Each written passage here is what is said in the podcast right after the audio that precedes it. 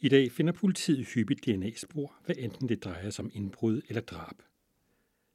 De DNA-spor skal analyseres, og det tager Retsgenetisk afdeling ved Retsmedicinsk Institut i København sig af. Jungt Jeppe Dyrbøg Andersen fortæller om de metoder, man bruger i dag, og hvordan man i fremtiden vil blive mere og mere i stand til ikke blot at sammenligne DNA-spor med en DNA-prøve fra en mistænkt. Man vil også ud fra DNA kunne sige, hvordan gerningsmanden ser ud.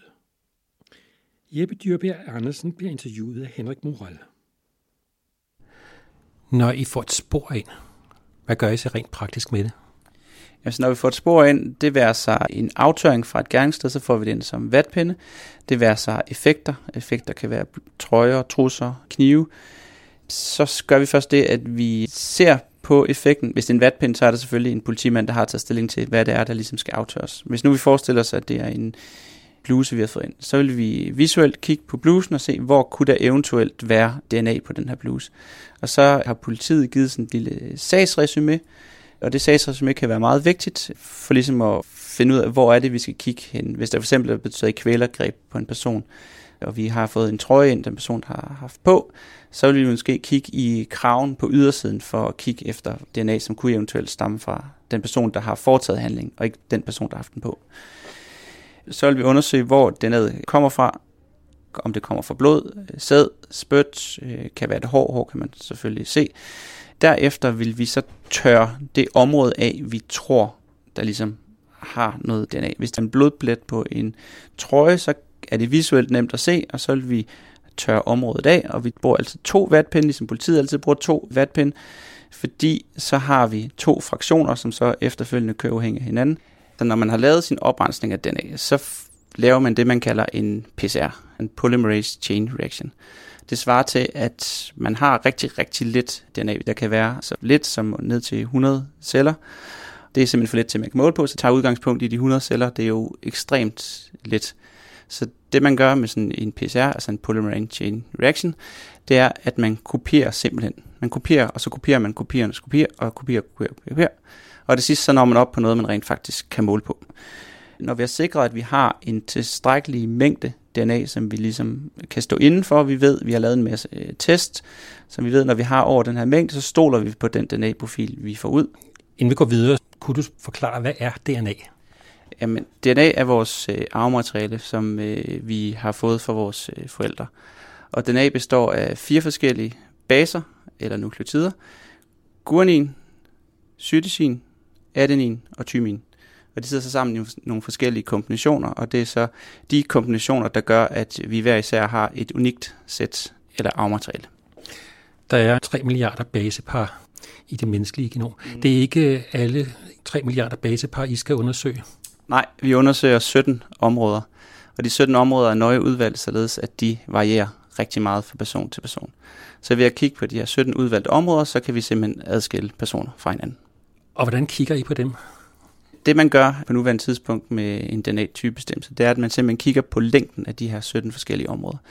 Og det, som jeg også sagde før, de varierer jo rigtig meget fra person til person, så man går ind og kigger på, at for et øh, bestemt område, altså et af de her 17 områder, der øh, vil en enkelt person vil have en bestemt længde, og en anden person vil så have en længde, der varierer i forhold til det. Og så kombinationen af de forskellige længder gør, at man så har en unik profil. Hvorfor er det interessant, om det er blod eller spyt eller hvad? DNA, det er vel DNA? Ja, det kan du sige, men politiet vil oftest være interesseret i at vide, hvad de biologiske spor er. Eksempel, hvis der er en kvinde, der anklager en mand for en voldtægt, og man finder DNA på kvinden, så vil manden måske sige, jamen vi har øh, gået ned ad hinanden, jeg har måske kommet til at spytte på hende, fordi at jeg har snakket lidt højt, øh, jeg har måske råbt af personen, så derfor er der kommet spyt fra mig på hende. Hvorimod hvis man kan vise, at det er sæd, der er, man skal i hvert fald ændre sin forklaring på, hvorfor der er sæd og ikke spyt på trøjen. Hvordan skal man så henføre det til en øh, bestemt person? Vi laver den her DNA-typebestemmelse, eller DNA-profilen fra de biologiske spor fundet på et gerningssted. Det i sig selv er jo fint nok at have, men for ligesom at ligesom kan finde ud af, hvem øh, tilhører, altså hvem er donor af det her spor, så er vi nødt til at have noget at sammenligne det med. Der har man det, man kalder referencepersoner, og det er så mistænkte, som politiet sikrer identiteten af, og siger, at øh, vi har en mistanke om, at det kunne være person A. Vil I lave en DNA-profil på person A? Jamen det kan vi godt, så sammenligner vi simpelthen bare DNA-profilen fra person A med den DNA-profil, vi har fået i de biologiske spor. Er der et match, så øh, kan vi jo så sige, jamen der er en overvejende sandsynlighed for, at den her DNA-profil stammer fra den samme person, som har lavet DNA-profilen på sporet. Hvis vi havde taget to DNA-strenge og sammenlignet dem med hinanden, mm. en fra gerningsmanden og en fra DNA-sporet, så ville det være identisk. Og så kunne man sige med 100% sikkerhed, de her to, de var ens. Men det er ikke så sikkert, det I laver. Altså, man kan aldrig sige noget 100%, men vi siger jo noget er overvejende sandsynligt, at det stammer fra personen, hvis der ligesom er et match. Hvis vi ser i de 17 systemer, vi undersøger, at der er et, en 100% overensstemmelse mellem de to, så rapporterer vi det selvfølgelig det til politiet. Men vi snakker jo om, at vi siger, at der er en til en million. Det er ligesom det, vi går ud fra. Så det vil sige, at der kunne være seks i Danmark, som havde den samme type? Ja, sådan kan man ikke rigtig sige det, men øh, man kan sige, at øh, vi afrapporterer jo i noget, der hedder en likelihood quotient. Og den øh, likelihood quotient er jo så en quotient eller en ratio mellem to likelihoods, og en likelihood er øh, sandsynligheden for at observere DNA-profilen givet en eller anden hypotese. Og det er jo så den, der er så over for en hypotese 1 over for en hypotese 2. Det der med at sige, at der er lige så mange i Danmark, der kan have den samme øh, DNA-profil, så øh, kommer man til at lave en fejl, fordi at du ved jo ikke, hvem de fem andre personer er.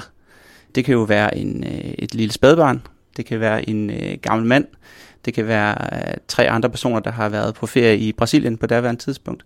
Så derfor kan man ikke rigtig formulere det på den måde. Men I skal også kende noget til, hvad det er for en øh, del af befolkningen, vi snakker om. Om det er danskere, om det er afrikaner, eller hvem det er. Når vi udregner den bevismæssige vægt, så tager vi udgangspunkt i en dansk befolkning. Og det er selvfølgelig rigtigt, hvis vi har at gøre med altså andre befolkningsgrupper, altså det kunne være for eksempel en somalier, der har begået en forbrydelse i Danmark, så vil vi stadigvæk tage udgangspunkt i den danske befolkning, fordi det er ligesom den, vi har noget data på. Hvem er det, der laver det praktiske laboratoriearbejde? Jamen, vi er en hel masse forskellige faggrupper, der sidder inde på retsgenetisk afdeling. Altså, det er jo alt fra sekretærer til bioanalytikere, laboranter, til øh, akademikere, som så sidder og laver selve sagsarbejdet. Altså, sekretærerne er jo dem, der tager imod øh, effekter og sørger for, at det bliver registreret rigtigt, og det er jo ekstremt vigtigt, at det bliver registreret rigtigt fra starten af. Så har vi øh, laboranter og bioanalytikere, som er dem, der laver arbejde i laboratoriet, er simpelthen så for at lave det praktiske arbejde med at få kigget på, hvis vi får en effekt ind, hvor er det, vi tror, der kan være DNA, hvad er det for noget, øh, hvor kommer sporet fra, er det blod, sæd, spyt, og så har vi så akademikerne, som er dem, der i sidste ende sidder og vurderer, øh, hvad er det for en DNA-profil, og udregner den her bevismæssige øh, vægt. Og så til sidst bliver der så udarbejdet en rapport, som så bliver sendt til dem, der så skal bruge det. De her metoder, er det nogen, som man så udvikler i forhold til at gøre dem mere sikre? Altså der foregår altid udvikling inden for de her enkelte metoder, og det man i for tiden arbejder på, det er, at man gerne vil nå ned i og arbejde med meget mindre mængder. Altså nu snakker vi om det her med 100 celler, men man vil gerne nå ned og arbejde med endnu mindre materiale. Det gør jo så, at man så kan sige noget i de spor, man for nuværende tidspunkt simpelthen må sige, jamen vi har ikke nok materiale til, vi tror på resultatet. Hvis vi så med fremtiden kan gå ned i en mindre mængde, så kan vi måske øh, sige noget omkring sporet. Og det gør jo så, at, at vi kan lave flere DNA-profiler. Og grunden til, at I har en øh, lille mængde i en prøve, hvad kan det være? Jamen, det er jo specielt sager, hvor at øh, sporet får lov at ligge lidt ude i naturen. Det bliver en lille smule nedbrudt, så er der jo bakterier og alt muligt andet i omgivelsen, der gør, at sporet simpelthen bliver nedbrudt. Altså der kommer mindre mængde, og så har vi mindre at arbejde med. Det værser også, at visse materialer, for eksempel der har været enormt meget omkring som patronhylser, kan vi lave DNA-profiler på patronhylster og kassetter, det fungerer ikke specielt godt også, fordi der kommer en vis øh, varmeudvikling, når man fyrer en patron af. Så der er enormt mange miljømæssige, altså omgivelsesmæssige øh, faktorer, der spiller ind på godt DNA ligesom bliver bevaret. Det allerbedste for at bevare DNA, det er, hvis det er koldt og tørt. Så varmt og fugtigt er enormt dårligt. Når man så står en retssag og skal prøve at sige, at det er nok ikke fra den her gerningsmand alligevel, så kunne det jo være, fordi I har lavet en øh, fejl herinde. Man kan jo aldrig afvise, at vi laver fejl, men vi prøver at gøre så meget som muligt for, at vi ikke laver fejl. Og vi gør blandt andet det, at når vi får et spor ind, så deler vi altid sporet i to. Og så kører de to analyser simpelthen uafhængigt af hinanden. Og det vil så sige, at hvis der går et eller andet galt undervejs i det ene, så vil vi simpelthen opdage det, fordi at så i sidste ende har vi en forventning om, at den profilen den er ens. Hvis den så er forskellig, så er der jo så sket et eller andet undervejs. Det sker heldigvis øh, uhyre sjældent, men altså det kan jo forekomme. Og sådan noget ville man jo ikke opdage, hvis man kun havde kørt en enkelt. De metoder, I bruger, det er så også nogle meget standardiserede metoder, og I har også nogle øh, standardiserede undersøgelseskit, som I bruger. Altså ja, jeg snakkede om, at i starten vi, vi undersøger 17 forskellige øh, områder. Og det er simpelthen et kommersielt kit, vi går ind og køber, og så validerer vi det. Det vil sige, at vi efterprøver det og finder ud af, hvad er den styrker og hvad er den svagheder, og hvornår kan vi stole på det, og hvornår kan vi ikke stole på det. Det er jo enormt smart, at vi bruger de samme kits fra lande til lande, for det giver os jo muligheden for, at vi kan udveksle data og sammenligne data. Man kan kigge på længderne af de 17 områder. Men øh, der er så også noget andet, man kan gøre. Altså fremtiden bliver jo, som vi allerede har taget en lille smule hul på, det er, at man ikke kun kigger på længderne, men man også går ind og kigger på selve basepar-kompositionen, altså hvordan ligger de her fire nukleotider i forhold til hinanden på de her områder. Så man kigger både på længden, men man kigger simpelthen også på, hvordan ser baserne ud inden øh, for det her længdeområde. Og det er så det, vi kalder øh, sekvensering. Altså som det er nu, så er det noget, vi bruger i øh, nogle tilfælde, men øh, prisen er simpelthen for høj i forhold til at køre den gamle, konventionelle måde, hvor man bare kigger på længden. Men man får selvfølgelig mere information, når man ligesom kan se, hvordan de enkelte baser ligger, og det giver os jo så en større adskillelse, og det er jo det, vi er interesseret i, når vi ligesom vil adskille øh, eller sammenligne folk. Men nogle af de områder, I kigger på der, det er så nogle ikke-kodende områder, så man får ikke noget at vide om, hvordan folk de ser ud eller den slags. Altså de her 17 øh, områder, som vi kigger på nu, er nøje udvalgt til at ligge i kodende områder, det vil sige, de ligger uden for generne. Og det er jo nogle områder, som man har kendt i, i relativt mange år, og de er jo netop udvalgt for, at de ikke skulle ligge i nogle gener, som så eventuelt kunne give ophav til nogle sygdomme. Så indtil videre har man den overbevisning, at de her 17 områder, der kan man ikke sige noget andet, end at de kan bruges til at adskille folk. Nu har vi talt om at undersøge en øh, DNA-profil fra en øh, person. Men øh, hvis vi for eksempel tager et dørhåndtag, så kunne der godt være flere, som har rørt af det dørhåndtag. Hvordan skal man så adskille de forskellige profiler?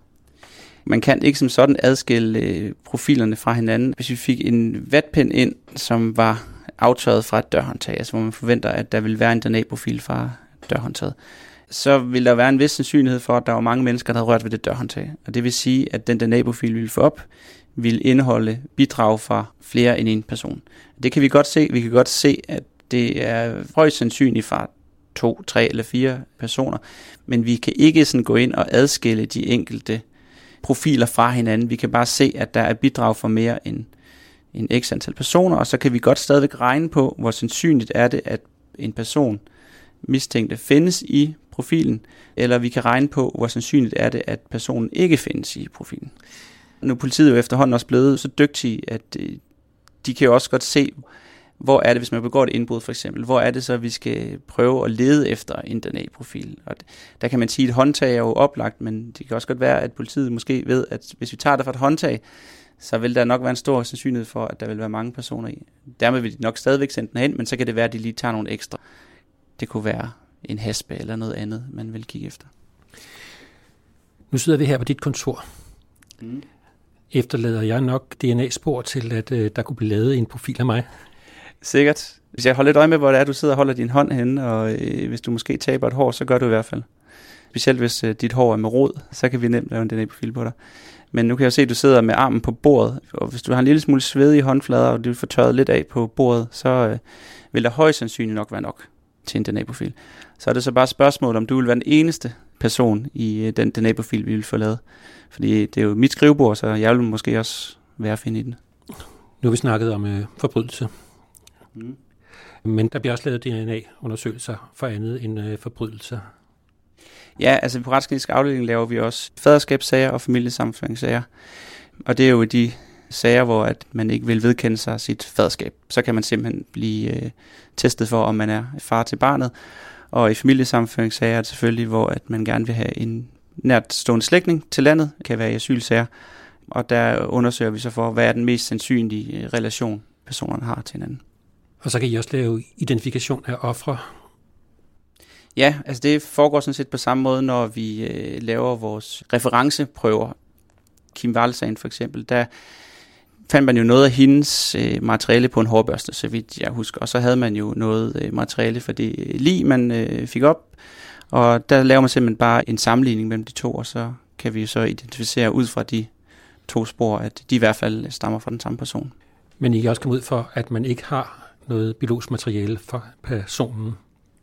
Ja, så er man jo så afhængig af, at der er nogle øh, slægtninge til øh, personen, og så kan man så igen regne på, hvor sandsynligt er det. Og der kan man meget ofte komme ud med en overvejende sandsynlighed for, at, at det er den person, man tror, det er. Men nu har vi snakket om, at vi har noget DNA, og vi har så også en øh, person, som vi vil sammenligne med. Men man kan også komme i den situation, at man ikke har nogen at sammenligne med. Og så kan man også bruge DNA til noget. Nu bevæger vi os lidt smule over i fremtidens DNA, men så alligevel ikke helt, fordi vi laver faktisk også nogle af de her øh, forudsigelser øh, allerede øh, nu, som vi tilbyder politiet. Det er jo specielt i de her cold cases, som man populærvidenskabeligt vil kalde dem, at hvor man ikke har nogen øh, mistænkte, eller man har rigtig, rigtig mange mistænkte. Og man er jo nødt til, for at kan lave en almindelig DNA-sammenligning, er nødt til at have DNA-profil fra øh, gerningsstedet, og du så skal sammenligne med en person. Hvis du så ikke har den der person at sammenligne det med, så kan det jo ikke lade sig gøre. Så kan man give politiet nogle, øh, nogle andre værktøjer. Et af de værktøjer, vi tilbyder nu, det er simpelthen at forudsige, hvad er den mest sandsynlige øh, etnicitet af personen, der har afsat øh, sporet. Indtil videre har vi en database, hvor vi forudsiger otte forskellige øh, populationer, at personen kan stamme fra. Og i fremtiden så kan man også forestille sig, at man kan forudsige noget omkring, øh, hvordan man ser ud. Altså en sådan forudsigelse af etnicitet er jo en indirekte forudsigelse af, hvordan man ser ud. Man vil også gerne meget præcist kunne gå ind og sige, at personen har blå øjne, eller personen har lyst hår, eller personen har lys hud, eller endnu mere, at personen er så så høj, eller personen har en så stor BMI. Altså man vil gerne kunne give alle de signalementsoplysninger, som man ligesom hører om i nyhederne. Hvis vi ser på de befolkningsgrupper, der er i Danmark, som man så har undersøgt for etnicitet, er der så nogen, som er sværere end andre? Vi skal sige noget omkring etnicitet. Vi vil gerne have de her rene befolkninger. Vi siger for eksempel, at Europa er en ren øh, befolkning. En gruppe som øh, Grønland og øh, Somalia, de er en lille smule svære, fordi de rent faktisk er det, vi kalder blandingsbefolkninger. Somalia er en blanding af europæer og Nordafrika.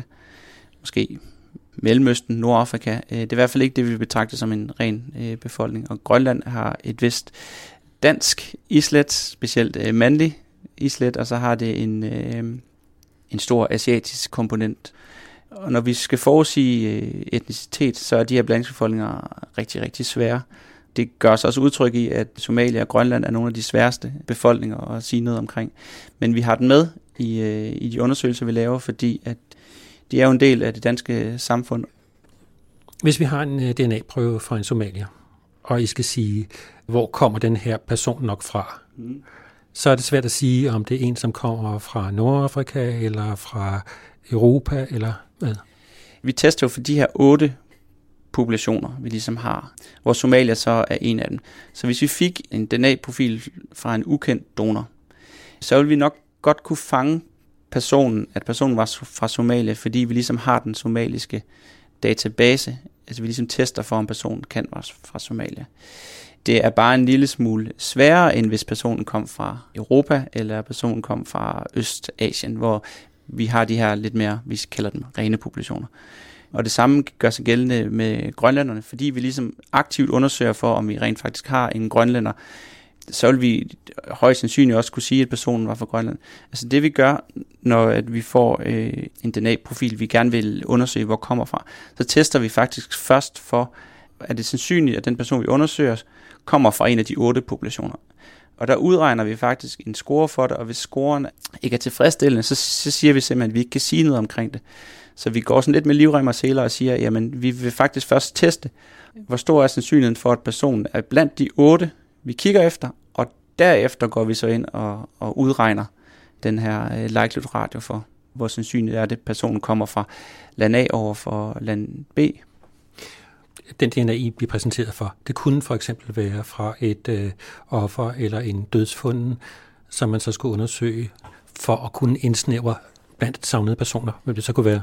Ja, altså det kunne meget vel være en savnet person, som har ligget øh, lang tid, hvor der måske ikke kun er knogler tilbage, hvor man ikke rigtig kan se, at man finder måske ikke noget ID på personen. Så ville det godt kunne være sådan en sag, hvor vi så gå ind og sige, jamen øh, vi observerer det her, det er så og så meget mere sandsynligt at observere det her, givet personen er fra, lad os sige, Danmark eller Europa, overfor personen er fra Asien. Hvis vi tager øjne, mm. det er noget, du også har forsket i. Ja. Hvis vi starter med øh, at inddele øjne, så er det jo simpelthen nok med de brune og de blå øjne. Men øh, der er også altid imellem. Altså øjne er jo umiddelbart rigtig nemt, når man kigger. Øh, så tænker man, at man har blå øjne, og man har brune øjne, og så har man måske et eller andet indimellem. Men det har bare vist sig, at øjne er faktisk øh, rigtig, rigtig mange ting. Altså det er rigtig, rigtig mange forskellige farvenuancer. Ydermere det med, at folk opfatter også øh, øjenfarve forskelligt. Men ved øjenfarve, der er man ret langt i at kunne forudsige det. Man har et gen, som ligesom styrer 75 procent, og den kan faktisk adskille, om man har blå øjne eller brune øjne, i langt de største del. Så har vi så den her klump inde i midten, altså noget, som hverken er brunt, noget, som hverken er blåt. Og der må man simpelthen bare sige, at der mangler vi bare en hel masse viden, for vi kan forudsige det med en særlig stor øh, nøjagtighed. Men det er noget, som øh, vi arbejder meget hårdt på, og vi kommer også til at tilbyde det til politiet her inden for den nærmeste fremtid. Hvordan laver man den forskning? Forskningen beror jo på, at man kan få en masse frivillige, som gider at deltage. Så er vi ude og kigge på en øh, masse øjne, så tager vi typisk et billede af øjet, og så undersøger vi de personer øh, DNA for nogle, nogle bestemte områder, vi tror kan være interessante, og så finder vi ud af, er der en sammenhæng mellem de her områder, og øh, hvordan øjenfarven ser ud. Ja, så det er egentlig sådan, i princippet er det meget simpelt, det er bare nogle gange lidt mere kompliceret, så det ligger under overfladen. Men så lad os høre om noget af det lidt mere kompliceret. Jamen for eksempel, nu siger jeg jo, at der er et gen, der ligesom forklarer det hele. Det bliver jo rigtig kompliceret i de sager, hvor det ene gen så ikke kan forklare det. Så er vi jo nødt til at gå ud og kan finde andet, som kan forklare det. Og det tyder på, at øh, det der med, at man sådan betragter generne enkeltvis og siger, at det her gen, det kan forklare forskellen mellem blå og brun, og det andet gen her, det kan måske give en lille smule mere viden. Det er fint nok at gøre det, men man er sådan set nødt til at se på deres samlede effekt, altså deres samlede bidrag. Og så begynder det pludselig at blive en lille smule kompliceret, og nogle gange kommer man ud i nogle lidt svære matematiske modeller for at kan få det forklaret ordentligt. Der er lidt vej nu, vil jeg sige. Nu til dags, der kan man jo sekventere hele det menneskelige genom, men man har bare enormt svært ved stadigvæk at forklare, øh, hvad betyder de enkelte komponenter i genomet. Altså hvordan, i forhold til øjenfarve for eksempel, hvordan øh, spiller generne sammen, og hvor stor er deres effekt. Der kan også være nogle miljømæssige faktorer, der kan spille ind. For eksempel en ting, som er jo rigtig irriterende, når man arbejder med forudsigelse af fysiske træk, altså hvordan man ser ud, det er jo, at hvis man tager hårfarve eller øjenfarve, så kan man jo for eksempel tage en kontaktlinse på, så har man jo lige pludselig skiftet øjenfarve, det kan vi jo ikke forudsige noget omkring. Eller man kan farve sit hår, det kan vi heller ikke sige noget omkring. Eller man kan blive gråhåret. Eller man kan blive gråhåret, man man kan også tabe sit hår.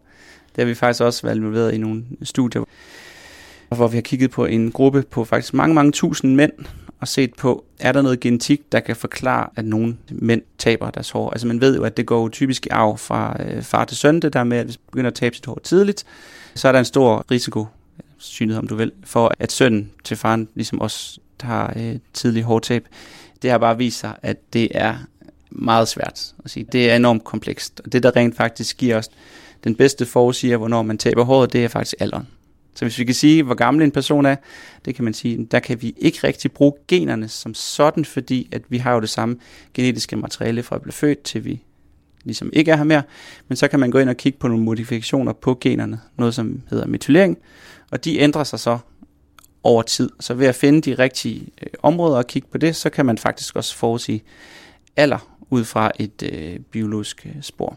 Og det er også et af de områder, som vi, vi forsker på, og øh, som man internationalt set også er ved at være sådan relativt langt med. Det er måske ikke helt modigt endnu til, at vi vil altså bringe det i som noget, vi tilbyder til politiet, men det er i hvert fald noget, der er stor internationalt fokus på. Altså hvis man kunne forudsige, at en gerningsmand, eller en formodet gerningsmand, altså den person, der har lagt det biologiske spor, var for eksempel plus 50, så vil du have afskåret en stor del af de mistænkte fra at være gerningsmand. Hudfarve er også noget af det, som øh, I forsker i. Ja, altså øjenfarve er, er der, hvor man er længst helt klart. Hudfarve er det de områder, man øh, rigtig gerne vil øh, være rigtig god til, fordi et hudfarve siger enormt meget om, hvordan en person ser ud. Hudfarve er noget mere komplekst end øjenfarve. Der er mange flere gener, der spiller ind. Ydermere så er hudfarve også influeret rigtig meget af miljøet i forhold til øjenfarve. Altså hvis man går ud i solen om sommeren, så ved man, så bliver man en lille smule mere brun i forhold til øh, om vinteren. Og så er hudfarve heller ikke så nemt at putte i kategorier, som øjenfarve er. Nu snakker vi om før, at man havde blå og brune øjne. Hudfarve, der kommer man meget nemt til at beskrive folk efter etnicitet, hvis man prøver at putte dem i kategorier. Det er de springende punkter inden for forskning i hudfarve, det er faktisk at få inddelt de her kategorier, så de giver mening. Fordi hudfarve er jo det, vi kalder en kvantitativ skala, altså den er ligesom sådan en gradient. Så derfor kan det være svært at sætte nogle grænser for, hvad det ligesom er. Når man siger, at man er hvid, hvad, hvad betyder det så? Der er det lidt nemmere med øjenfarve at sige, at jamen, blå øjenfarve, den forstår vi nok alle sammen. Hvor tæt er I så på at komme med noget, som øh, politiet kan bruge? Altså, som jeg sagde før, så tilbyder vi allerede det her med forudsigelse af etnicitet øh, til politiet. Øjenfarve, den er lige på trapperne, og så er der nok lidt spring til det næste, før vi ligesom vil øh, give det til politiet. Altså, vi vil godt kunne give dem et, noget nu, men det vil næsten være bedre at slå plat eller krone, om man skal gå til højre eller skal gå til venstre. Så der er lidt vej nu med de andre, og, og specielt når vi snakker det her med øh, ansigtstræk og højde og BMI, altså, så er der altså lang vej nu. Altså, det bliver ikke lige inden for de næste fem år. Men der må være noget forskel i, hvilken sikkerhed I skal have ja. i forhold til, når det skal være en, der skal dømmes for det, og i forhold til, når man skal prøve at lede efter nogen. Jamen, det er nemlig enormt vigtigt, det der, den point, du kom med der, at når vi snakker om et DNA-bevis, altså det, som man kender, hvor man sammenligner to DNA-spor, så snakker vi jo om, at det der med, at vi har en likelihood ratio på 1 til en million. Når vi snakker om de her investigative leads, vi giver til politiet, så er vi slet ikke oppe i de der. Så er vi nede i 100. Og det er også noget, som man skal gøre klart for dem, der skal bruge det, at når vi giver en forudsigelse af, hvad for eksempel øjenfarven er, så har det en helt anden vægt i forhold til, når vi har et DNA-bevis, hvor vi sammenligner to DNA-profiler. Så det er noget helt andet. Så man må gerne lede e- efter en, som ser sådan ud, men man skal lade være med at udelukke, at personen kunne øh, se ud på en bestemt måde. Ja, altså vores frygt er jo, at man sender politiet i den forkerte retning. Vi siger, at det er en person med blå øjne, så går de og leder efter en person med blå øjne. Og så viser det sig faktisk, at personen havde brune øjne. Så derfor skal man tage det med et grænsalt. Det er et værktøj til politiet, som forhåbentlig kan hjælpe dem med, at det kommer i den rigtige retning. Men man skal stadigvæk også holde øjne og ører åbne, for at det kan godt være en fejl. Du snakkede tidligere om, at øh, de områder, som man undersøger, det er nogle ikke kodende områder. Men hvis man skal undersøge for hårfarve, øjenfarve, etnicitet, så er der sådan nogle andre områder, man skal til at undersøge. Jamen, så er man jo nødt til at gå ind og kigge på de her kodende områder, fordi vi er nødt til at gå ind og kigge på områder, der rent faktisk giver sig udtryk i den måde, øh, vi ser ud på. Ja, så går vi jo væk fra de ikke kodende områder, og lige pludselig går til de kodende områder, og Altså man kan sige, øh, de her pigmenteringstræk er indtil videre vist sig at være sådan relativt uskyldige og sige noget omkring. Altså man ved dog, at hvis man øh, bliver forudsagt til at have rødt hår, så har man en større risiko for at udvikle modermærkecancer for eksempel. Øh, så man siger jo på en eller anden måde lidt indirekte noget omkring risikoen for at vi udvikle modermærkcancer. men det ved personen jo godt. Personen ved jo godt, at personen er rødhåret. Så på den måde, at, at de er jo sådan relativt uskyldige. Og det du siger, det, det er så også, at hvis man laver en alt for stor øh, sekventering, og bare skal identificere en person, så kan man risikere at få nogle oplysninger, som egentlig er irrelevante for den her identifikation, men øh, hvor man lige pludselig står med nogle oplysninger om eventuelle kommende sygdomme, som man kan påtvinge folk eller skal skjule for folk. Altså ja, man, det er jo en problematik, man kommer ind på, når man begynder at snakke om, at skal forudsige, hvordan øh, folk ser ud. Hvis man så laver de her større øh, genomsekventeringer, så har man jo, hvis man for eksempel sekventerer alt, hele genomet, altså alt arvemateriale for en person, så har du jo sådan set hele kogebogen for, hvordan personen øh, ser ud, og hvilke sygdomme personen er i risiko for at udvikle. Dermed ikke sagt, at personen udvikler sygdommen, men man får lige pludselig en hel masse informationer, som man ikke som sådan skal bruge til noget, og det er jo rigtigt, som du siger, personen har jo ikke selv bedt om at få de her oplysninger. Så det er jo en etisk øh, problemstilling, som man på et tidspunkt jo skal tage stilling til, hvad man vil gøre med det, fordi på sigt så tror jeg, at man går hen imod, at man begynder at kortlægge større og større områder, fordi det giver mere og mere information. Man kan for eksempel forestille sig i en sag med tvillinger, hvor de her 17 områder, som jeg i starten fik sagt, at de er unikke, det er de også, med mindre man er enægget tvilling, så vil man have de samme længdevariationer af de her 17 områder. Og her vil faktisk det, vi kalder en helgenomsekventering, altså hvor man kortlægger det hele, der vil øh, man godt kunne se forskel imellem øh, tvillinger. Og hvordan ser man så forskel på tvillinger? Ellers siger man jo, at DNA det er ens hos enæggede tvillinger. Det vil det også i 99,999 procent være, men der vil opstå nogle mutationer undervejs tidligt i fosterstadiet hos de enkelte tvillinger, som så gør, at de vil være forskellige. Jeres forskningsresultater de er jo meget vigtige. Her der kan det være tale om, at folk det bliver uskyldigt dømt. Og øh, hvis man ser på normalt forskning, så siger man, at forskningsresultaterne de skal kunne eftergøres af andre. Men øh, i jeres område, der kan man ligefrem bede andre om at eftergøre det. Vi gør jo typisk det, at hvis øh, vi finder en ny metode, eller vi øh, vil undersøge nogle øh, nye øh, DNA-varianter, eller nogle nye DNA-markører, eller en ny måde at gøre det på, så sender vi det typisk ud til efterprøvning hos vores øh, internationale kolleger. Og så skal de jo meget gerne få det samme, som vi får. Hvis de ikke får det samme, som vi får, så er der jo et eller andet galt, og så kan vi jo som sådan ikke rigtig bruge det. Så derfor, når vi laver noget, det er så specielt det, som bliver taget i brug i vores driftsarbejde, så skal det jo først igennem en kæmpe valideringsproces, hvor vi ligesom skal være sikre på, at vi får faktisk det, vi tror, vi får. Så undersøger vi allerede kendte prøver og ser, at vi skal have de resultater. Og i visse tilfælde vil man også sende det ud af huset til andre laboratorier for det, og se efter, om de kan få det samme, som vi kan få.